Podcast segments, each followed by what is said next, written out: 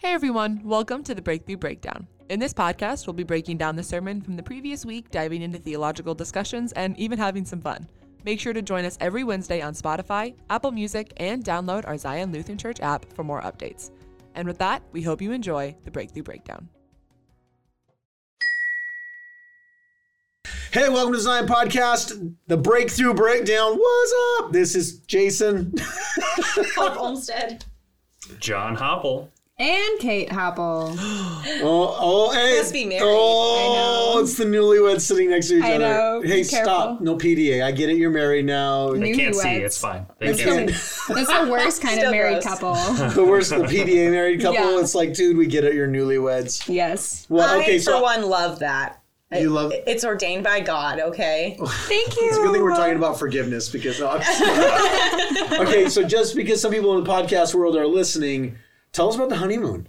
You guys went to Um, Disney World, right? It was the coolest thing that I've Favorite ever ride gotten was to the do. teacups, right? Yeah, I actually refuse to do. I'm gonna get backlash, I'm sure, but I refuse to do. It's a small world. No, I no. Every human being should refuse to. I know. that. I was like, that's a waste of time. I don't You want to do do it one this. time with your child, so they know how horrible it is, and then they get to pass it down to their children. Yeah, I, if I was going to like uh, torture my child, but he didn't get to go on our honeymoon, unfortunately. Unfortunately, wow, you are doing honeymoons way different than I did. yeah. We I rode Everest twice. Um, and Animal Kingdom was my favorite. That's my highlight. And I kind of expected that, but uh, it was still fun to uh, kind of show. I've been to Disney World before, so showing uh, showing Wow, Kate someone's around. fancy. I've Yeah. been there before Yeah, so many times. He's actually friends with Walt Disney himself. Yeah. Just walk the frozen body of Walt Disney. I knew His him. head. No. Just- this is an adult-only podcast, Sorry, right? This is- guys. So, It was, uh, it was fun to see her uh, reactions to a lot of the stuff. Well, you actually said that. That was why you were taking her, so that she, you wanted to see her face. yeah. So had she already been, you probably would have picked somewhere else. Yeah. We had the happiest day of our life getting married, and he took me to the happiest place in the world. So that's what we His had to do. Church in Arms. Clear Lake, Iowa. And then we left from that place and went to To Disney to World. okay, so and then we don't want to spend all. I mean, No. obviously, this is not the point of the podcast, but um, so you did Star Wars Land and you did Yeah. Pandora. Yeah. Okay, which is better? Personally, I say Pandora. I think Pandora was a lot of fun, just because in the middle of it they have.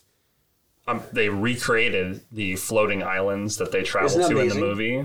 Yeah. And I'm just I'm just looking at it going, who was the engineer that got to design It was that? incredible. Like, it was an engineering marvel. And and the the ride Pandora ride Itself is amazing. was- I haven't gotten to do Star Wars yet. We didn't get to do all of them because of COVID restrictions. There was like a virtual queue. So, which it was kind of nice though. The crowds weren't bad Yeah. because of COVID restrictions, and it felt it still felt really safe and nice. So That's that awesome. cool. All right, well, let's get to it. So, I mean, I've, Anyway, yeah, sorry. That, that's not why people are here, but you know, we do care about you, and that's awesome. Thank you. Uh, congratulations on the honeymoon and the wedding.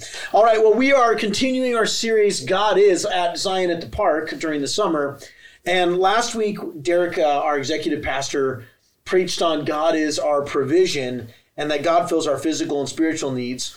But I, I think one of the things in the sermon read through that, that we talked about this past week is that disciples don't just ask God to do these things in the world, they want God to do these things in them. yeah. And I, real quickly, before we get into this Sunday's message, what do you think? What's the difficult part in when it comes to things like God's generosity? What do you think is the difficult part for Christians in saying instead of just going to God asking for things, asking God to do those things in them? What's what do you think is the hardest part about that? I think it's hard if you go at about praying the ask. You're asking for something where it's like the vending machine or the genie kind of God, where it's like, I don't have to do anything but ask and you shall receive. That idea gets twisted into thinking that, oh, my part's done now. Oh, God, yeah. you're so big, you just take care of it, and I don't ever have to think about it again where you know the disciples that idea of like no i want you to do something in me. Do this call these hard things out in me god and let me do the let me do the hard work of becoming more like you. Becoming more generous like you. yes. Mm. Uh, and le- and that's hard work. We don't want to do that. Shane Claiborne talks about being the answer to your own prayer. Um, oh cool. And that's a hard thing. I mean, uh, it's so much easier to go and say, pray over somebody and say, oh, yeah, I pray that God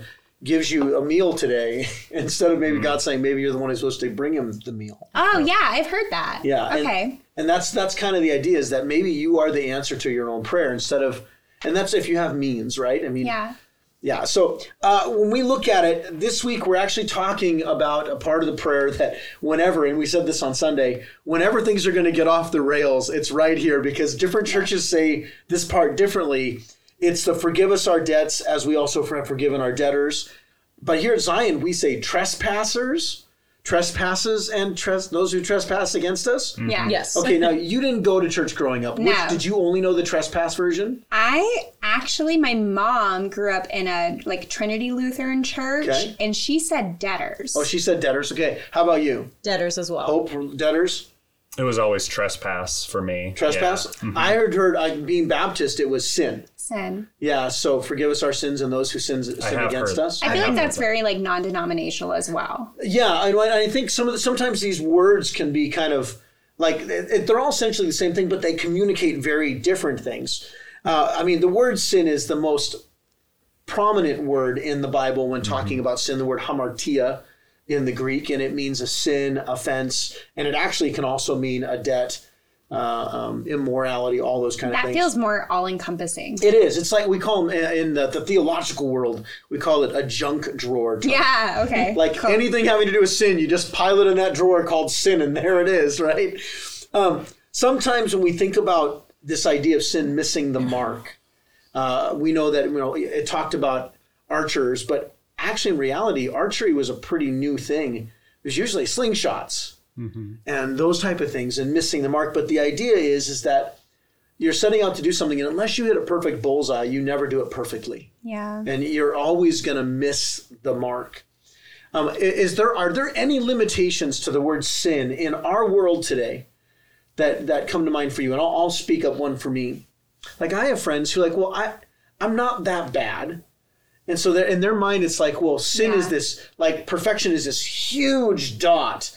That as long as you're anywhere on the dot, you're okay. Yeah. And it's only like rapists and murderers. That's what it means to miss That's the a mark. sinner. That's a sinner. I ain't one of them. They're sinners, right? Yeah. Is, when you think about our culture today, what problems are with the word sin? I had somebody give a conversation once where I was like, "Oh, it feels like a sin," and they're like, "Well, there's a difference between sin and preference. Like you might have a you might have a preference, but just because you don't prefer to hear or receive something in a way doesn't mean that person's sinning against you." How about how about you, Hope? Well, for me, I think lying comes to mind first. You know, It's we a white lie. Yeah, it's a white lie. It's just oh, oh. it, it makes them feel better if I lie to them. Like it's there's no morality with lying or with your words. With As long as it doesn't cause harm. right, yeah, then a lie is it's whatever. It's fine. So interestingly, there is an argument that there's a, dis, a distinction between deception and lying. So That feels gross. no, no, no. And actually, biblically, there's some evidence of this. Check this out. In Joshua, when they go to storm Jericho, the prostitute Rahab lies or deceives and says, "No, I haven't hmm. seen them," to protect them. And one of the one of the illustrations they use is somebody broke into your house and said, "Where are your children? Would you tell them?" And would it be the morally right thing to do to say, "Well, my children are in the bedroom"? You say, I, hmm. "My children are are away at a sleepover." Yeah. That's deceiving because the intention is not to lie. It's deception for the sake of the better good. Now all of a sudden, no, like Hope's like, oh, I don't yeah. know. Yeah, right. yeah. Well, when you Okay, maybe I retract my gross statement. Well, it's in context. I mean, if you're deceiving Right. to get personal gain, that's a completely different I feel like sin is like a heart issue. Like you can to protect your family and sin like but then there's also the like well I'm not sinning if I omit information. That is deception as well. That- Just I didn't flat out lie, but you didn't tell me the whole truth. That's and Right. and it's different when you're doing it for self preservation Yeah. or if you're doing it to preserve somebody else. So you know, my, I'm gonna okay. So in my younger years as a married man, Uh oh. Yeah, keep keep track of this, John. I'm you can learn from my stupidity. In my younger years, my wife would ask me an honest question, and I'd answer honestly. Dun dun dun. And and I, so then one of the things I would say is, don't ask me an honest question if you don't want an honest answer. And what she wanted to know is, do I do I think she's beautiful? Not is the dress beautiful? Sure. And I had to learn the hard way. And my wife also kind of learned the hard way. so that if no one here can see this, but they're looking at each other, and Kate's like, oh. Kate's glaring at me for some reason. You should tell him about my earrings. I was gonna Oh, say yeah, yeah, it sounds okay. like a sounds like an actual moment that Here we might go have happened. again. Here we go. All right. So Kate, one day, I don't know how long we've been dating for. It was probably last a while. Yeah, it was last, it was last long, week. maybe. I don't know. and she comes in to the living room of, of her house and she says to me she's like hey um, do you like my earrings and she gotten some brand new earrings and i looked at them and i went oh yeah those are interesting earrings You didn't say yeah. You didn't say yeah. You said interesting, Oh, those are interesting. Yeah which is short for not at all. I was like, that is not a complimentary term, sir. No.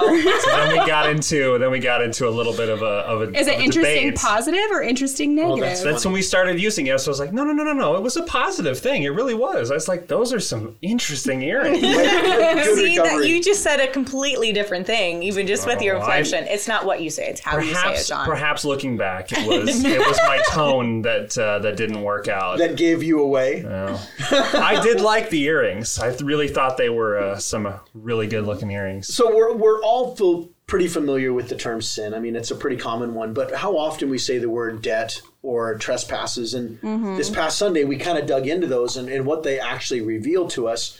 Um, when we think about debt, there's that story in Luke chapter seven of the prostitute, and we talked about this on Sunday. Prostitute comes and anoints Jesus' feet. First, she weeps at his feet, Mm-hmm. and her tears wash the dirt and muck and the animal feces, all the gunk that had been there. Her tears wash that away, and then she dries it with her hair, and then she kisses his feet and anoints him with an alabaster oil.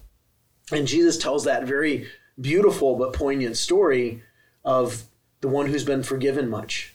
Mm-hmm. And you know, if, if John and I, let's say I, I had a million dollars forgiven and John had fifty dollars forgiven, mm-hmm. who's going to be more grateful for the debt being removed? Oh, 50 bucks? Oh, cool. Thanks. Yeah, it's not a big deal, but a million dollars, I mean, that's that's a life changer. Yeah. Um, this idea that indebtedness, I, I guess one of the things that struck me, and, and I've taught I've taught this in my Lord's Prayer class that I've done over the years. But we don't often think about how sin leaves us in debt. So when I hurt somebody or I step on somebody's dignity or worth, I owe them an apology. Have you guys ever had moments in your life when you realized that you owed something to somebody that maybe, and it wasn't intentional? I mean, I think most of us here never try to hurt people. yeah. But maybe you've had that moment where maybe you said something or did something that you didn't realize in that moment it stole from them. Yeah, it's kind of like stealing joy or it's like taking away someone's light in their life in their day. Oh, yeah. It's like you just kind of you take a little bit of their joy and their happiness. You know, misery loves company, and that's when I find myself doing that the most. Is when I Oh. my feelings are in the way. I am bulldogging around because I am just grumpy and angry. You know, John said my earrings were interesting, so I'm going to come in and be sassy with hope for the day. You know? yeah, well, and, and we talk about, I mean, stealing dignity. Uh, and I think it was in our staff meeting this week. We're talk- uh, we had the conversation about women. and, yeah. Uh, say more about because we were talking about women in leadership. And- and- Yes. And, I got to tell you, um, you know, I think Jesus was a feminist. I think he was one of the first feminists because he gave value and worth to women in a culture that women had no voice. yes. The first Amen. ones to the tomb. It could have been dangerous for him. Well, it probably was. I mean, Yeah, you look honestly. at who he He had. died. He, he did. He did die. He was killed. So. Like, oh wait, did you just say it could have been dangerous? I don't know why. But they- even like the single act of it, but it was like, oh wait, he knew how it was going to end anyway. right? So He's Yeah, he like, was I'll not- talk to women. I don't care. yeah, so, and, and part of our culture, like I think one of the things that happens, and again, the point of this podcast isn't feminism or women's rights or any of that, but as women, have you found that sometimes your dignity is taken away because we live in a pretty masculine world? Yeah. We I just, I totally opened a loaded No, I can of love it. worms right Yeah. there. Hope and I both have very similar uh, personalities, where it's like being told to rein it in. Talk about that, Hope, like how you've been sh- told that. Right. Like I was I was just telling Kate this past week, you know, sometimes I'm too big or loud or, you know, too exuberant for people and a lot of times for for women it's wow, you are you're really emotional or you're you're just a lot to handle. And I have honestly never heard a man ever receive those same words. Yeah. But I've heard plenty of women being told to rein it in, to calm down, to Yeah. you know monitor your emotions and and that it, it's it's hard to internalize that of of having someone like you said steal your joy or you know steal your happiness um, Well, so can I ask? Is it is it less about stealing happiness and more of it's it's robbing a part of how God created you? Yeah. Yeah. It's almost like they kind of put a little bit of darkness over your light. Oh yeah, okay. You know? And I think I think that's one of the things that um, uh, at a GLS, that's Global Leadership Summit. For Yeah. those who aren't familiar with it, um, and I, I don't remember who it was that talked about it, but he said that when little girls, if a girl has is a really authoritarian, they call him bossy. But if a young man is or a young boy is, he's a leader. Yes. And and it, and again, I think through these things, and often uh, people will say things that they think are funny or coy or even stereotypical, and it can, it, I think it actually can take away from the identity. And I think sometimes It's really destructive. I wonder if that's where some of that deadness is. Is someone is made in the image of God, and you just stole some of the beauty that God created that person to be Mm-hmm. Yeah. through your words or through your actions. Oh, if you think of like the imagery of like God is constantly making us this new creation, right? Especially when we're in Christ, we're a new creation and we're kingdom building and we're a part of that kingdom here on earth that's being built. And every time you say that destructive thing to someone, you take one of their kingdom bricks away Mm, that's good. and you build them down. We're supposed to, the church is supposed to edify, build each other up, build one another up, value one another above yourself. It's constantly this upward momentum language in the Bible and the disciples talking and working with one another. And when we don't do that, you're tearing someone down. Well, I, I think even in oh, go ahead, Hope. Oh, I was just going to say alongside that, like, because we are made in the image of God, you know, male or female, we are made in the image of God. Amen. And when we do, you know, destruct each other, that's really saying that the image of God is less than. And here's two boy moms. Like, don't be talking Right. bad about boys. Well, Right, and you yeah, just said- exactly. you just said something. I don't know if you caught it. What's that called? The conjunction. You said or boy or girl. Yeah. Man or woman, but it's man and woman are both made in the image of Right, God. yeah. Fact, Yeah. it's not an either or. We need both to fully complete that image. Absolutely. right? Men, men Adam are in the just as garden. valued. We can talk about women's rights, absolutely, but don't devalue the man. And that's what's Absolutely. happening To in our do culture that. today. Like Yes. I, I, I think that's what's happening now. Part of our culture is there. In some ways, we're actually stealing from the masculinity of how God has called men. Yes. So uh, you know, I grew up without a dad, and because of that, and and it is what it is. Yeah. But there were certain aspects of masculinity that I didn't understand, and I always felt like I was less than because it's like. When I was a kid, my friends were all listening to Pink Floyd and Metallica and Led Zeppelin and All great bands. and I was rocking out to Sade and Whitney Houston and Basia. also great. I'm like seven years old singing Smooth Operator, okay? Oh. But Right. I mean, even I think about some of the lies that we tell on men is masculinity looks this way. yes. Like John, mm-hmm. you're in Yeah. theater, and I uh, we've mm-hmm. had conversations about this. There are stereotypes about men in theater. Oh, uh, theater, dance, even just choir in general. Like I remember my high school, you know, the the girls outnumber the guys like five to one. Which, if you're a smart dude, Hey, his wife is sitting yeah, right he had to there. wait a long time to get this good one. but I mean, like in high school, like just if you're if you're if you're Yeah. wondering, can I find a girlfriend? That's a that's a great place to You've got so many options so here. many options. It's, uh, Yeah, no, of course, I never thought that at all. no, you never, that's not why you guys do it at all. But it's it's true. There's just kind of like a stereotype with guys that any of the the fine arts stuff is just inherently less valuable than if you say play a sport or if you are I don't know doing something that is more that along that line. You know, it's just Yeah. kind of kind of eyebrow raising to some. Like Which is so weird to think about, though. You know, if you think of theater and how it really started, women were not actors. No, it was always and the It was men had to always play, men. Yeah. Well, but even when we talk about debt, and that's why we brought this Yes. up. And I, I didn't want to get into a whole rabbit trail on male and female stuff, but Totally did. I think part of our, our culture is we don't realize the debt. Like when, when somebody says, Well, I don't know that I've ever struggled with this. Well, have you ever had a stereotype or have you ever said something to somebody and not realized you may have stolen a part of their identity or a part of their security because you, you made a statement that either you thought was funny or um, it was shaped by culture. I mean, I think about racism, the stuff within racism, how all the stuff that goes into that. And that's that idea of debt is when I take something from somebody, their dignity, their worth, their value, their honor, as well as sometimes their physical stuff. Yeah. Like there's literally a debt owed. And Yeah. this idea of when you forgive much, like, okay, you came to faith later on in life. John, you were raised in the church. Mm-hmm. Hope, you were Raised in the church. Okay, so I came to faith going into high school, but even by even by the age of 13, man, there were parts of my life that I wasn't acting like a 13 year old. Like I had some things that happened in my childhood that at 13, uh, when Jesus saved me, I knew He saved me. He saved me from a lot. Yeah. And how old were you when you came to faith? I was 24. And you had a kid. Yeah, I had a four year old. So I, No, I had a five year old, six-year-old. So when Sorry. you think about that, like that story, and not not that I don't want to make the connection between the Yeah. prostitute and no, that, please. I, I, this is one of my favorite stories, so I'm not going to take offense. And there's a, a beauty in that of when when you've realized how much sin you've been rescued from, you're that much more grateful for your salvation. I love too in a sermon you say about like that's like three weeks' wages. It was everything she had, and, And we above. and above Her and we- savings. yes, and we hear Judas scold her. You know, greedy Judas is like thinking of how much money we could have sold that for. You could have given that away, and it's like no. That's everything. Jesus, I give you everything I have. And just like that that preparing of her heart and preparing of her Lord and kissing his feet.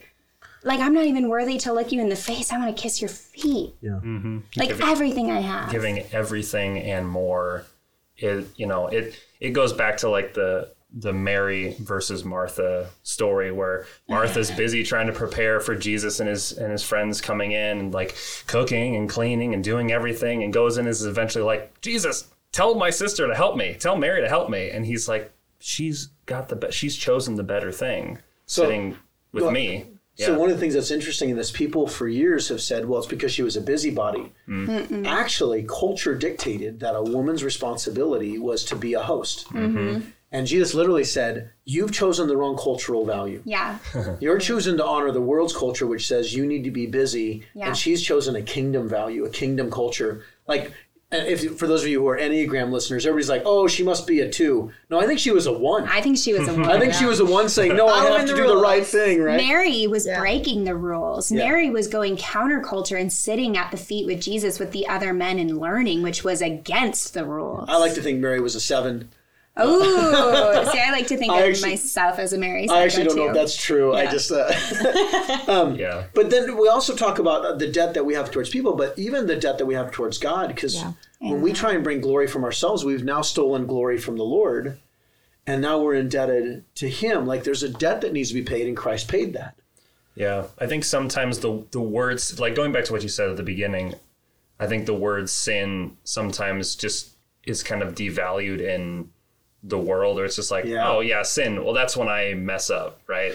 But it's like no, I mean it's having that word the debt, right? A debt to be paid, the wages of sin, the the payment that you owe is is so much greater than that and it carries so much more weight. Sometimes we don't even we don't even think about it how much like intentionally or unintentionally we um, we hurt people Yeah. we don't even intend it and now we are indebted to them or indebted to god it's yeah sin is a it's a serious deal It's amazing how even an unintentional word can leave you in debt. yeah mm-hmm. And and so then that le- leaves us to the third one, which is trespass, which uh-huh.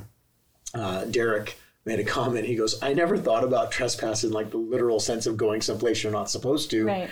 He immediately just went. He imposed it with sin. Mm-hmm. And the idea of trespassing is you've crossed a line, you've stepped into forbidden territory. In Genesis chapter three, you have a literal trespass. Adam and Eve literally went someplace they weren't supposed to go and eating from the tree of knowledge of good and evil. And Romans 5:17 talks about that. It was the trespass of the one man that put us into bondage of slavery. Um, similar to debt, when we when we trespass on people's dignity, Yeah. when we assert ourselves, when we go to things that we have no business going to. Have you ever had somebody start speaking into your life and haven't earned the right to, or they say things that they just don't realize they've trespassed? They've gone into an area that's sensitive or that they just don't know what they're talking about. Yeah, there's like a there's a phrase in in counseling and psychology like you should never use should statements. Mm, yeah. As a counselor, you are there to help a person walk through and continue to um, find their own answers to come to sure I, just like when we do kairos from our journey group things that we do here at zion there's a, a part of it that's called a kairos and you you're never supposed to give the person the answer. You're supposed to discuss with them and let them come to it. That that means so much more when they come to that realization. And so when you're trespassing and you go you should do this. Hope you're really good at that. You should do that Yeah, okay, well, thanks for telling me what I should do because now I immediately kind of don't want to do it. You know, when we're like, Derek was like, don't tell me how to do church. When Pastor Jason's like, I know how to church. in-" I've been churching for 33 years. Yeah. and it's like that you should statement. You immediately have that visceral reaction where you're like, I don't want to do it now. Yeah. Yeah. Even if you're not, you're like, no, that is a good idea. I don't want But to I do wasn't it. mine. It Yeah. wasn't my idea, so it wasn't really that good. Yeah. and it's it's so much of uh, you know so much of sin is about things that we've done to others what others have done to us and i think all of us i think every human being knows what it's like to feel trampled on mm, Yeah. to feel that uh, and i mean even and this is why i'm, in- I'm in a tangent a little bit this is why high schoolers and young college students when they play marriage and they mm. act like they're married they do all the things that married couples are doing and i'm like you don't realize you're trespassing like mm. you're going someplace that your heart they were not intended to go to that place in your heart and you're willingly letting them in Yeah. or you're doing it to them it goes both ways and then when they break up and they wonder why it feels like a divorce Yeah, it's like a vampire. They you, they need to be invited in. Like you're literally inviting a vampire into your house. Sorry, I wasn't raised in the church. as long as you don't bring up twilight Can I come in? Uh, you did it sure, now. Dracula, come in and hang out with me, but Okay, I'm not going to marry you. do you remember there was a children's book called Bunnicula, the bunny rabbit who drained the life force out of Yes. vegetables? I remember that. Yeah. I was a, it's but a, I was raised wrong. it's, it's, a, it's a vampire bunny rabbit named Bunnicula Yep. who drained the life force from vegetables. Vegetables. sounds like a bad word. I don't know. Like it just doesn't Yeah, sound it like sounds like like a a disease. Like a weird disease. I got the Bunnicula. Bunnicula. I got Bunnicula on my last mission trip. There's a shot for that. There's an ointment. Uh, it's it's a thing. Um, this idea of trespassing, I think sometimes there's even a part of, ooh, oh, like, okay, this is this is interesting. When you go someplace that God hasn't asked you to go, Ooh. Oh yeah. Oh. Wow, like trespassing out of his will into a mm-hmm. place that you don't belong, like serving where you're not supposed to serve. Or, yeah, or or doing feeling like you're stepping in. I mean, isn't that the nature of idolatry? When you want to be mm-hmm. somebody's God, you want to play the Holy Spirit. Ah. Mm-hmm. Like that, I, as we were just talking about it, I thought about people. I, I've, I've had, I've had people who came up to me when I was younger and would say, "The Lord told me to tell you this," and it was clearly not the Lord. They were trespassing. Yeah. God did not invite them to go there, and they used God's name in vain to get there. But I'll tell you, I've done it. Like that's where something like, oh, oh yeah. I there are times that I thought for sure I was supposed to tell somebody this, and it wasn't helpful or constructive. It was really coming out of my own brokenness, Yeah. and I trespassed. We're and I used- excited. or yeah, some, well, sometimes in my excitement, I'll I'll try and speak something into somebody else's life, and the intention is good. But isn't that the funny thing about sin? You can have good intentions and still sin, Yeah. still trespass, still owe a debt. Yeah. Um, when you when you think about this idea of trespassing, um, are there areas when you think about the church where sometimes we we actually overstep our authority as a church in the world? Does that make sense? Like, are there things where sometimes we we come in and we say things and it affects our witness because we haven't been invited to speak into that, but we feel like because we're on God's mission and God wants to bring light into the darkness, Yeah. I think especially, we, I might just be thinking about it because we were talking about women's rights earlier, but I think about like abortion, sex before marriage, uh, babies out of wedlock, things like that, and how shameful the church has had a voice in that at times yeah. and not all churches and not all christians but the general view from me my perspective outside of the church how I felt about it was the church hates me. I am not good enough for here. All of these things that I've done wrong. And it's mm-hmm. just so, and it's like, when if you think of a woman that just had an abortion, maybe is already a single mom and is struggling with whatever in her life, maybe even sexual assault, and she who is she going to turn to? Man, I hope she turns to Jesus. Yeah. And how dare I, as a Christian woman, stand in the way because, oh, you had an abortion and I'm going to call out your sin and I'm trespassing, like you were saying, trying to be the Holy Spirit here and convict her. I'm sorry, I'm not the Holy Spirit. I cannot convict. Yeah, and we can. I think we still have to have a voice that speaks truth. Absolutely but it's that shame and condemnation where, Right. and and kind of what came to mind wasn't necessarily the abortion, but I, I Yeah. agree. I think sometimes as the church, we think we need to come in and start criticizing culture, and unfortunately, uh, sometimes in the in the world we're more known for what we're against than what we're for. Yes. And and so you know I, I was talking to a friend of mine and, and here's what I like about this podcast. We we're going to get into some raw things every once in a while and um, you know it's one thing to say we're against abortion, but are you for adoption and foster care then? Yeah. Because I think that's a real question. Is you know we're going to stand up and I'm 100 percent against abortion. Yeah. I, I believe I think there are maybe two instances where abortion is may, might be legitimate, but I still believe God might do something in them, right? But the church will stand against abortion, and yet you have children who are born into situations where a poverty or drug addiction, and then we're not the ones to step up and offer offer foster care mm-hmm. Mm-hmm. or adoption. And it's we had this conversation at Theology on Tap several years ago. To say you choose life doesn't just mean life outside of the womb, it mean, or be in the womb. It means life outside of it. I've heard women say that sometimes it feels like Christians care more about what happens to life only when it's in my womb. Yeah.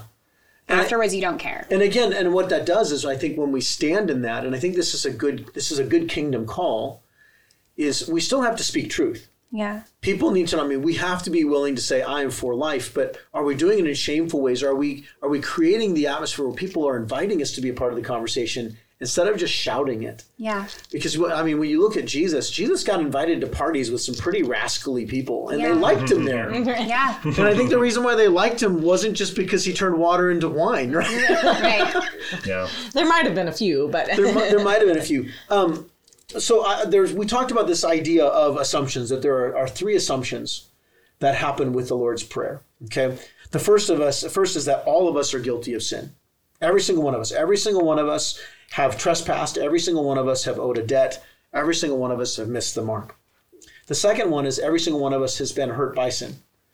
I don't know one person that hasn't felt trampled on or felt like someone stole something from their, their dignity, their worth. Maybe it was a parent, maybe it was a friend or a boss or a coworker, um, or, or it could have been physical. Something physical happens. Uh, all of us have had wrongs done to us. And then the third one is all of us need forgiveness from sin. Um, Jesus makes that statement at the very end of the Lord's Prayer, and he says, "If you choose not to forgive your to forgive, you will not be forgiven." And so often that's associated with salvation. That's not what that's talking about. Um, when Jesus says, "If you choose not to forgive, then you will not be forgiven," well, if you're in Christ, that you're secure in that. It's more about that obstacle of the blessing. How does unforgiveness get in the way of the blessing? Let's talk about the psychological effects. Like, here's the cool mm-hmm. part: psychology is just catching up with what the Bible's been saying for for two thousand years. Mm-hmm. It's like biology and spirituality, the spiritual nature of God in that spiritual realm is finally starting to overlap. And we're starting to see really cool things. But it started out like that too, if you think science came from the church. But anyway, so you think about that. Well, some of unf- the best science did. Some I of mean, the- there were other people that did science. The Yes. science. Yeah. I scienced all over I this. science. Right. Science. By aliens. the way, I'm reading Hail Mary right now, the guy who wrote The Martian, okay. and it's so good. Oh, yeah. Yeah, so my It's on my to read list. I've got it. So when I'm done, if you want to borrow it, you're welcome to borrow like it. It's super good. You're speaking sorry. John's language. I'm I'm sciencing all over the place. Yeah. Aliens. All right, so finish your thoughts. No, so uh, the psychology of unforgiveness is that it truly does affect the synapses in your brain. It really does truly affect the cortisol level in your body, which is what the stress hormone, you know, it's kind of a buzzword. And it really does affect you physically because when you are in unforgiveness and you have these feelings of anger, bitterness, resentment, we all see these as negative feelings. And these negative feelings create that stress hormone that build up in your body, raise your blood pressure. It can uh, affect your cholesterol, hurt your heart, affect your brain and the, the connections that you make. It can actually physically, I read a study, I don't have the citation for it. And John I hope Hopkins you, just about. Yeah, John Hopkins, that's a good one too.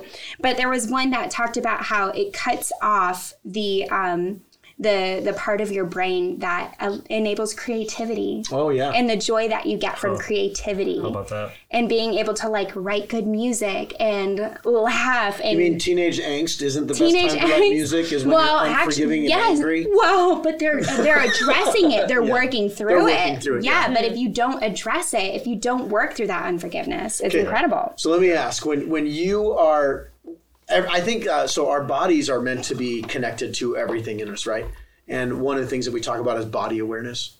So like when I know when I'm feeling unforgiveness, I know where I feel it. I feel it right underneath my sternum. I feel like I'm gonna throw up. You, so literally, it's like you, you feel sick. Yeah. How about you, John? What do you? It just kind of feels like a volcano about to erupt. There's just pressure. I you can just, I can just feel it. Yeah, I'm just like, And then do you pour sand on it? yeah, yeah, yeah. My, my, I'm just like tight-lipped, closed mouth. Like I don't want to say anything because I'm afraid it's just gonna like blow up. Yeah. Yeah, That bitterness, Kate, and I think one of the mm-hmm. things that we forget is the reason why science is just catching up with it is science is all about explaining the the what. It cannot explain the why. Yeah. And I mean, they understand the cortisol levels, but again, there's there's all kinds of studies talking about um, are we our brain or are we our mind? Yeah. Like uh, there's a woman named Dr. Carolyn Leaf, and I'm, I'm reading this book from her right now called the 21 day or 28 day detox, brain detox. How can you read so many books at once? I I I'm read like eight, I read like eight books. You're at chasing a time. two rabbits. No, just kidding. For those of you who don't know, that was a dig. I love you so much. It was with love. I It was a total dig. No, actually, my brain, I actually enjoy reading multiple books because then I start finding overlap. So, right now, so, anyways, I'm reading this book and she talks about that uh, materialism, which is a philosophy or a scientific thought, is that the brain is just material. And when depression happens, all you need to do is just take drugs because it's just a chemical imbalance. But the, the Bible talks about the brain is more than just a physical thing. There's also a mind, and we have a soul and a spirit. And when it talks about renewing your mind, that it's that actually is our thought lives. And science can't explain consciousness. They Yeah. have, they don't know where consciousness comes from. Comes from come Comes comes from. from comes from. Where does it come from? Where does there's it go? there's the word. Cotton um, Eye Joe. So when we look at that, it's so different. Is the Bible has been telling us all along that things like unforgiveness, they're connected to our physical being because they're not just chemical reactions. Right. There is something more going on that affects the chemicals. And so they, this uh, John Hopkins study that I was I was reading before uh, for the preparation for the message, it had talked about that um, they, they've discovered that when you have unforgiveness, all the different sicknesses that it leads to, and yet people who are naturally more forgiving end up having less anxiety, end up being more joyful people, less physical ailments. I mean, even arthritis has been linked to unforgiveness. I mean, it's crazy. Wow. Yeah. the things Well- come on. it's like so many so many things in the Bible. I think people have a an averse reaction to it because it's like, well, you just it's just a list of things not to do. You just keep telling me not to do these things because they're quote unquote bad for me. Like the Ten Commandments is you know a big one. It's like well, it's just a list of things that I'm not supposed to do.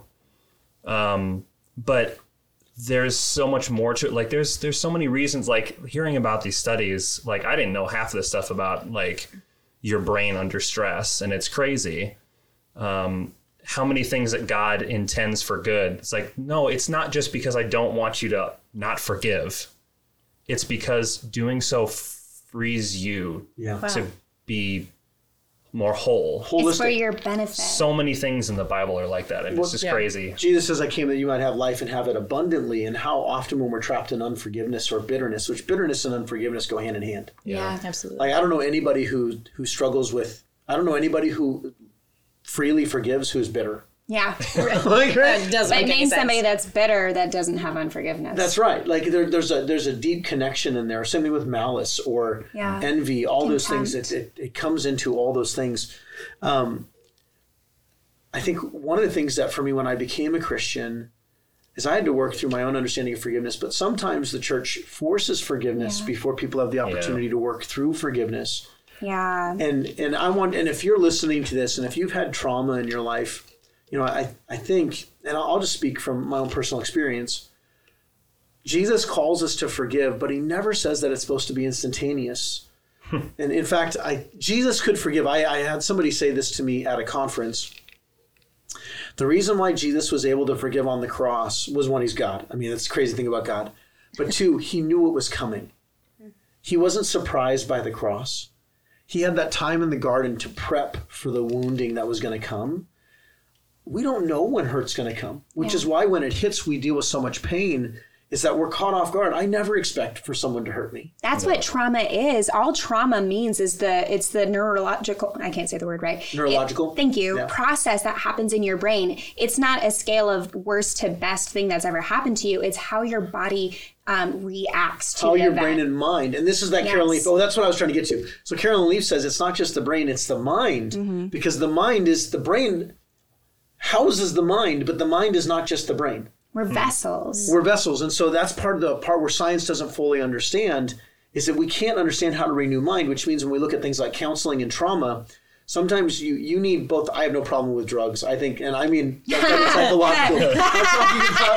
I'm talking about That I'm are prescribed by a doctor prescribed for drugs. you. That's what I'm referring to. Is the right kind of prescribed drugs. right? Pharmaceuticals. Pharmaceuticals. That's the right word. Context is always important. Folks. Someone's going to take this and just edit. Jason said he has no problem with drugs. I got no problem with drugs. Coolest pasta ever. But this is why they found things like therapy actually works. If you want the best healing for trauma, you need therapy and drugs. If you just do drugs, you're not really dealing with the trauma. In fact, you're just masking it, and the trauma still exists. Yeah. Yes. And when you bring, do things like EMDR or um, dialogical, di- dialogical, dialogical, uh, dialectical, dialectical therapy, where you talk. oh, talk, it out. Yeah. right? And what's the other one? I can't remember where it's the. Oh, tap.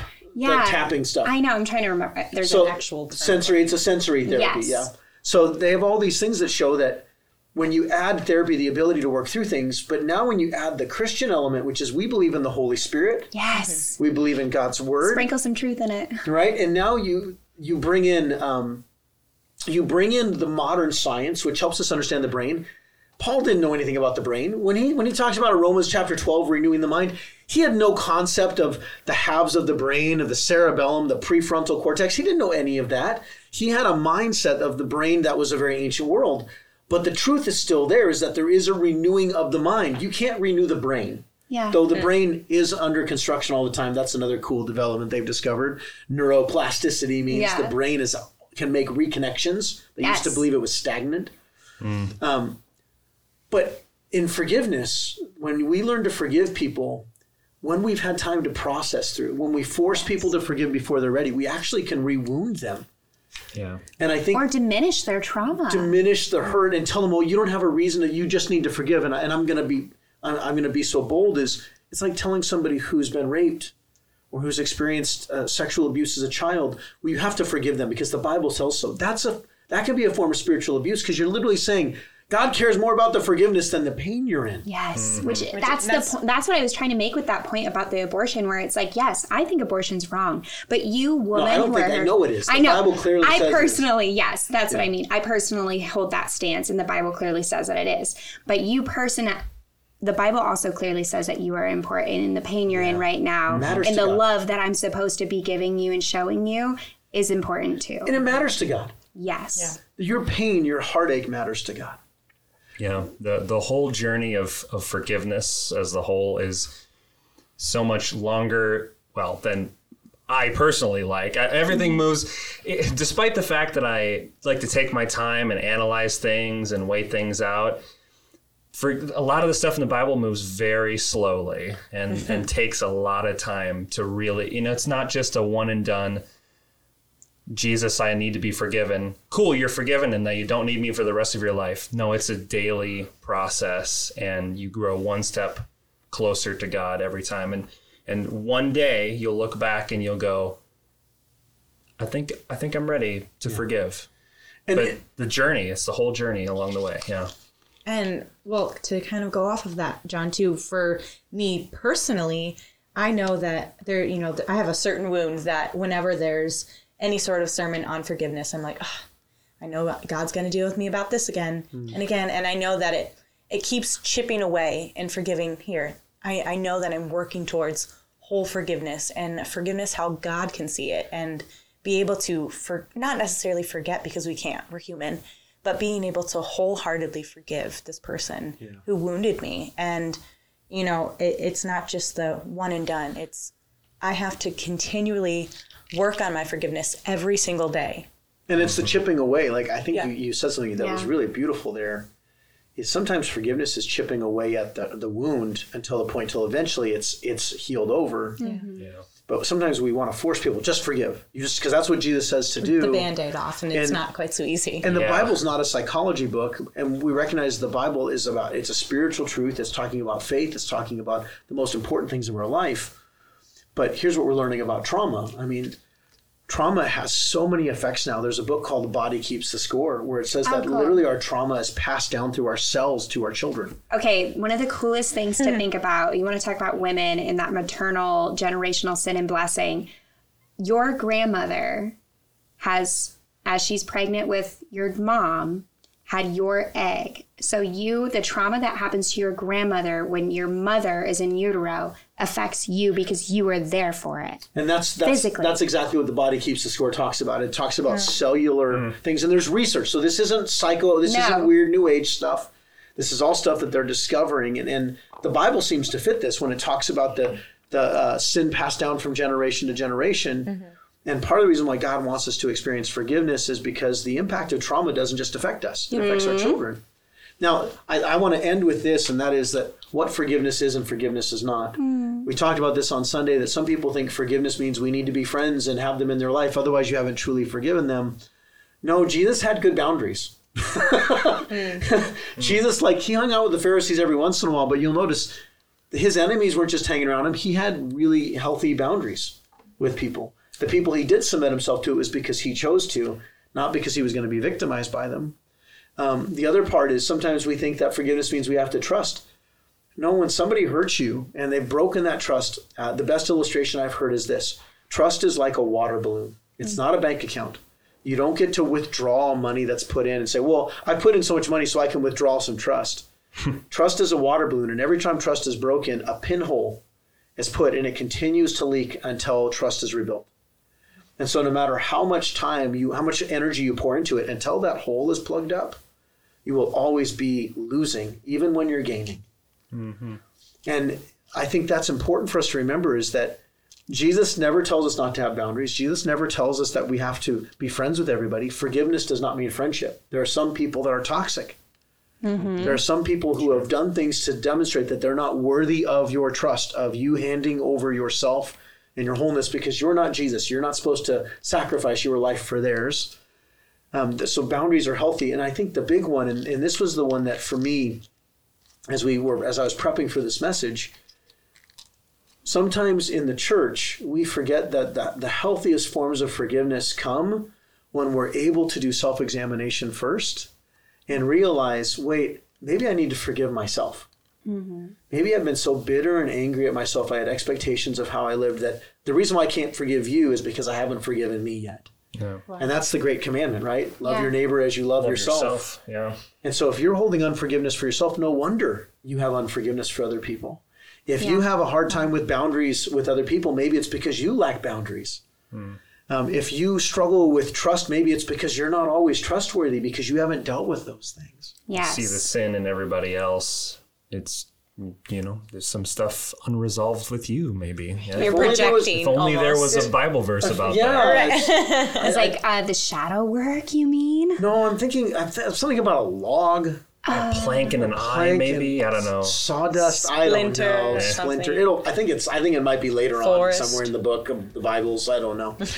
in the Bibles. In the Bibles. Well, there's one Bible. The Bible actually just means library. That's Yeah. cool. I mean, it's just 66 books. collection of it's a books. collection of books. Well, hey, We have the whole- um, thank you so much, so much for tuning in and being a part of this. If you found this helpful, two things I'm going to ask, and if you're listening, this would be helpful for us. One, comment on the podcast or where whatever you're listening on. If it's possible, comment, rate it. That'd be awesome.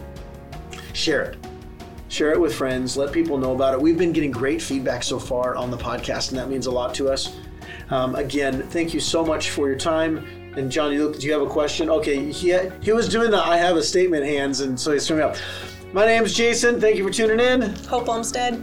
John Hopple. And Kate Hoppo. and john quigley who sits there ever so patiently doing the peace out sign thank you for tuning in everybody god bless make jesus famous and we hope to see you at zion at the park next sunday have an awesome day Bye. Thank you for listening to the Breakthrough Breakdown, a Zion podcast. Make sure to follow us on Spotify, Apple Music, and check out the Zion app. Share this episode with your friends so they can tune in as well. We'll be back next Wednesday with another installment of the Breakthrough Breakdown.